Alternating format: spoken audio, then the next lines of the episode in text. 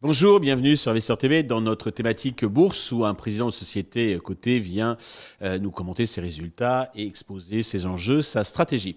Aujourd'hui en visio, nous recevons Alexandre de Borgolz qui est le directeur général de DBT. Alexandre, bonjour. Bonjour. Eh bien, pour commencer, si vous voulez bien, est-ce que vous pouvez nous présenter euh, DBT, son activité, son marché, pour ceux qui ne connaissent pas ou qui connaissent peu? Très bien, oui. Euh, donc, enchanté d'attirer votre chaîne. Euh, DBT, on est un groupe industriel français. On est une centaine de personnes basées à Brebière, dans les Hauts-de-France. C'est une quarantaine de kilomètres de Lille. Et notre spécificité, c'est qu'on apporte une solution complète sur euh, différents métiers de la mobilité électrique, avec un ADN très fort en tant que fournisseur de, de matériel électrique. On a un, ADN, on a un core business autour de la maîtrise de l'énergie. Euh, l'entreprise a été créée en 1990 euh, sur une activité technique de euh, fabrication, conception-fabrication de transformateurs de courant. Et au fur et à mesure de l'évolution de l'entreprise, on a intégré différentes lignes de produits pour être capable aujourd'hui de proposer, comme je disais, une gamme complète qui va du, transformateur aux bornes de contrôle d'accès. Et surtout aujourd'hui, on est connu sur notre gamme complète de bornes de recharge EAC, donc ce qu'on appelle la recharge normale, et surtout recharge rapide en DC euh, de bande de recharge. On a la spécificité, donc, comme je disais, d'être basé dans les Hauts-de-France. On, produit 100% de, notre fabrication, enfin de, notre chiffre d'affaires depuis notre usine euh, euh, qui emploie une centaine de personnes. Et, aujourd'hui, enfin, ça sera le sujet après, mais on a, on a vu un énorme, une explosion de notre activité par différentes, différents points qu'on détaillera après.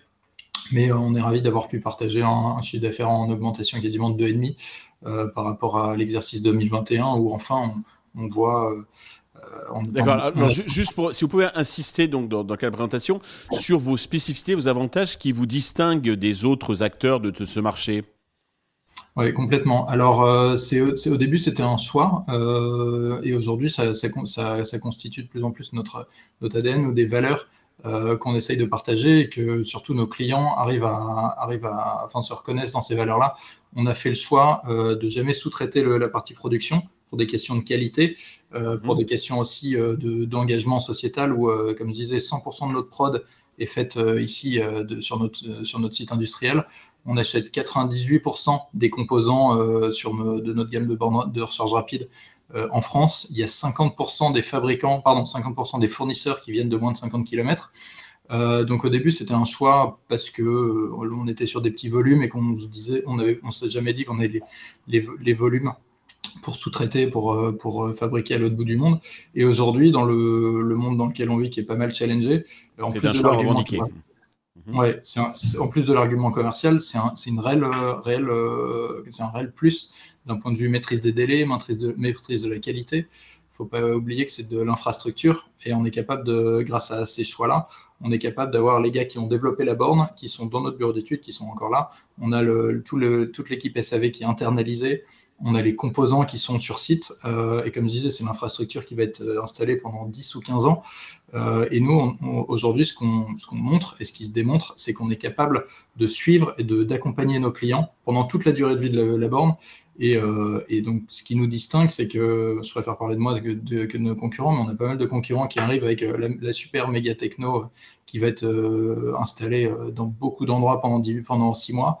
Et six mois après, on n'en entend plus parler parce qu'ils ont du mal justement avec parce qu'ils n'ont pas ce, réseau industriel et ils n'ont pas cette, cette, empreinte locale. Ils ont du mal à ils fournir. Ont du mal à faire vivre leurs produits ensuite. donc six mois après, on n'en entend plus parler parce que parce qu'ils n'arrivent pas à faire, à faire justement vivre leurs produits. D'accord. Alors, sur le plan financier, vous avez commencé donc à l'aborder. Donc, vous avez publié votre chiffre d'affaires le 19 janvier. Euh, dans les grandes lignes, qu'est-ce qu'il faut en retenir? Euh, dans les grandes lignes, c'est qu'on est passé donc sur le chiffre d'affaires consolidé de 4,2 à 9,7 millions d'euros. Mhm. Euh, je dis consolidé parce qu'entre les deux, on a créé donc entre les deux fin 2021 on l'a annoncé 2022, mais et donc on a les premiers résultats sur 2022.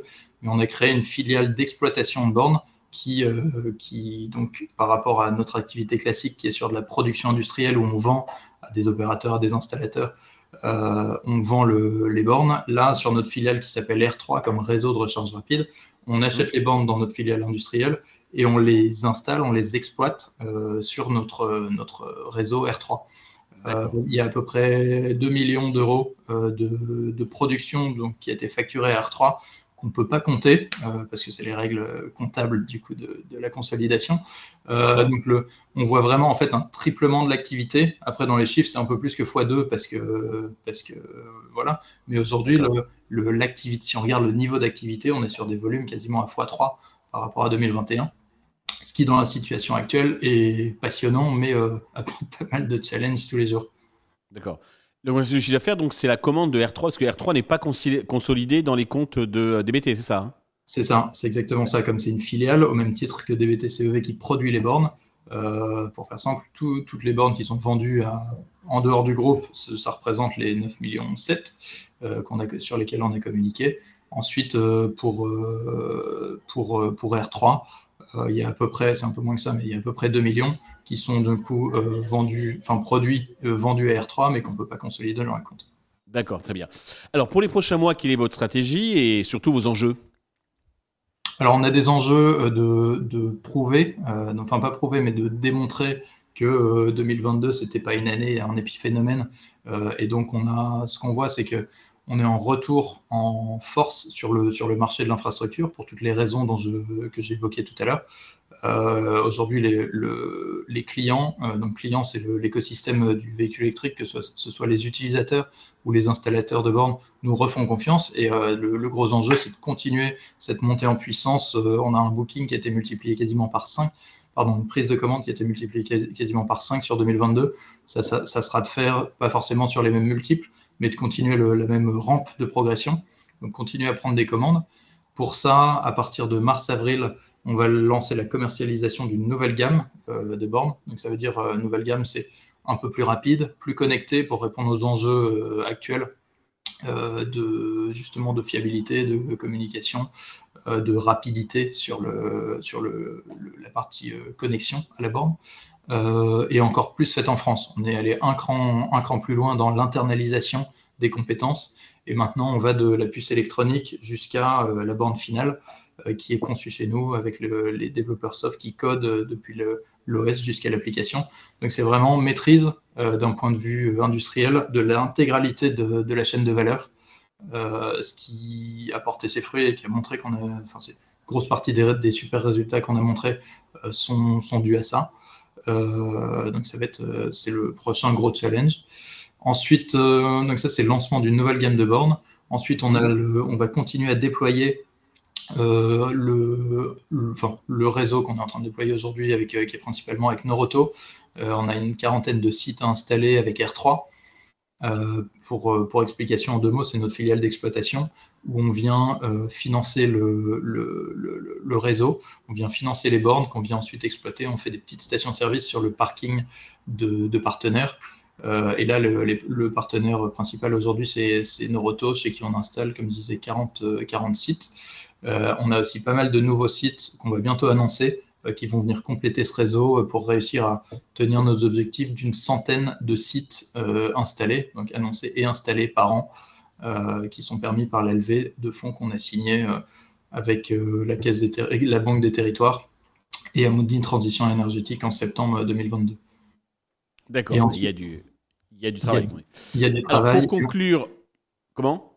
Non, non, pardon. Ce que je disais aussi, euh, donc c'est le, pour la première fois, on est suffisamment euh, confiant dans notre, euh, dans notre stratégie et dans nos opérations pour donner un premier objectif de chiffre d'affaires. Justement, c'est là où je voulais. le titre donc est en fort repli hein, depuis un an. quel est votre message aux investisseurs qui, qui nous regardent au marché?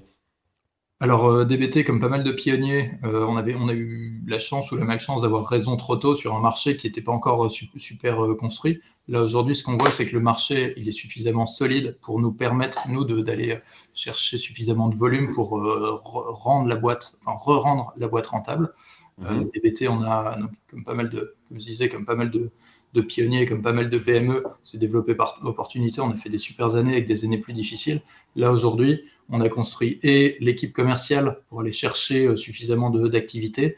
Euh, comme je disais, on a pour la première fois de, dans l'histoire du groupe, on a partagé un objectif de chiffre d'affaires entre 15 et 20 millions d'euros. L'objectif cette année, sur 2023, c'est de, vraiment renouer avec la rentabilité.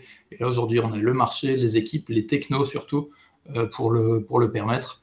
Donc là, on est vraiment sur une phase de, déploiement où on a construit sur, sur les deux dernières années, 2021-2022, on a commencé à engranger des, vrais résultats sur 2022. Et là, 2023, c'est vraiment tirer les bénéfices de nos, investissements. Donc, euh, quand je dis investissement, c'est en capital technique, en capital humain. On a recruté, on a quasiment doublé euh, la taille du bureau d'études, on a triplé la taille de l'équipe commerciale. Ça, c'est des investissements qui sont importants. Euh, là, aujourd'hui, maintenant, c'est le temps de, tirer le bénéfice de ces investissements et j'espère assez rapidement pouvoir redonner un peu plus de couleur au titre qui, comme vous l'avez dit, n'est pas sur une super pente en ce moment. D'accord.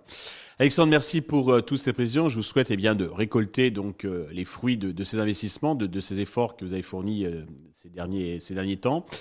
Merci à tous de nous avoir suivis. Je vous donne rendez-vous très prochainement sur Investisseur TV avec un autre président qui viendra nous commenter sa stratégie et parler de ses résultats.